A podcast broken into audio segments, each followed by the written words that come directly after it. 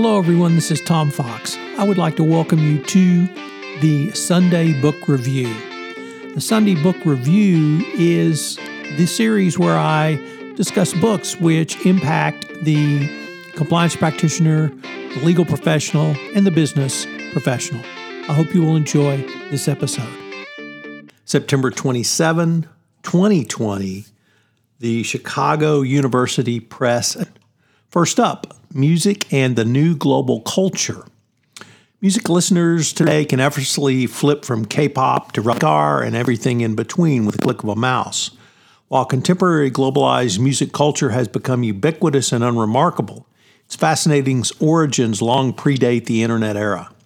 In this book, the author traces origins of global music to a handful of critical transformations that took place between the mid 19th and early 20th century.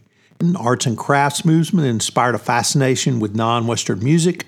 Germany fostered a scholarly approach to global music, creating a field we call musicology. And the U.S. provided technical foundation for the dissemination of a diverse spectrum of musical cultures by launching the phonograph industry. This is not just a story of Western innovation, as the author shows musical responses to globalization in diverse areas as well. By tracing the long history of world music, Liebersohn shows how the global movement has changed music forever and the way we hear it. Next up, Louder Than Words A Life with War, Music, and Peace. Part memoir, part reportage, Louder Than Bombs is a story of music from the front lines. The author, a de- dedicated war correspondent, and offers testimony to his lifelong passion for music. His reporting is taking him around the world to Bosnia, the fall of the Berlin Wall, and the collapse of communism, narco violence in Mexico, and more. Describing the artists, songs, and concerts that influence him, Vulliamy brings together two larger threads of his life music and war. Louder Than Bombs covers some of the most important musical milestones of the past 50 years, from Jimi Hendrix playing Machine Gun at the Isle of Wight to the Bataclan in Paris under the siege in 2015. Vulliamy presents many of those historic moments, and he is our guide as we see them afresh, along the way meeting musicians like B.B. King, Graham Nash, Patti Smith, and Bob Dylan.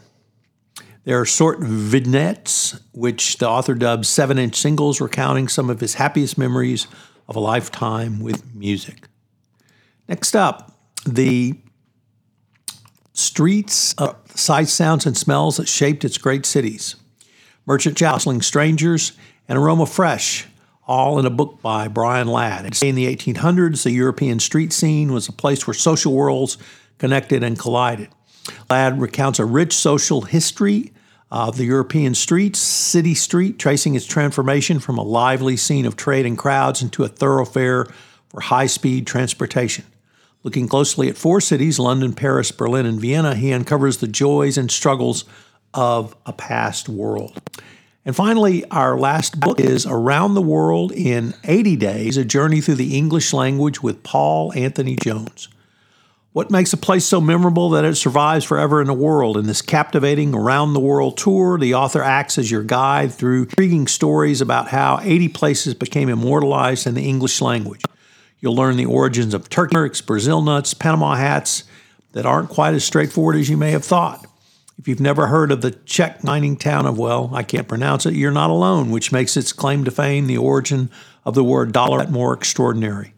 The story of how the Great Dane isn't all the Danish that makes the list as the Jordanian mountains, whose name byword for the tantalizing glimpse. We also find out what the Philippines has given to your office inbox, what Alaska's given to your liquor cabinet, and how speech given by bumbling North Carolina, North Carolinian politician gave us the word for impenetrable nonsense. I hope you have enjoyed this month's The Compliance Life, where I featured Deanna Wangquo. Deanna is a quality assurance professional who started out at NASA and later in the CCO chair. It's a very different journey than the typical legal or compliance based CCO.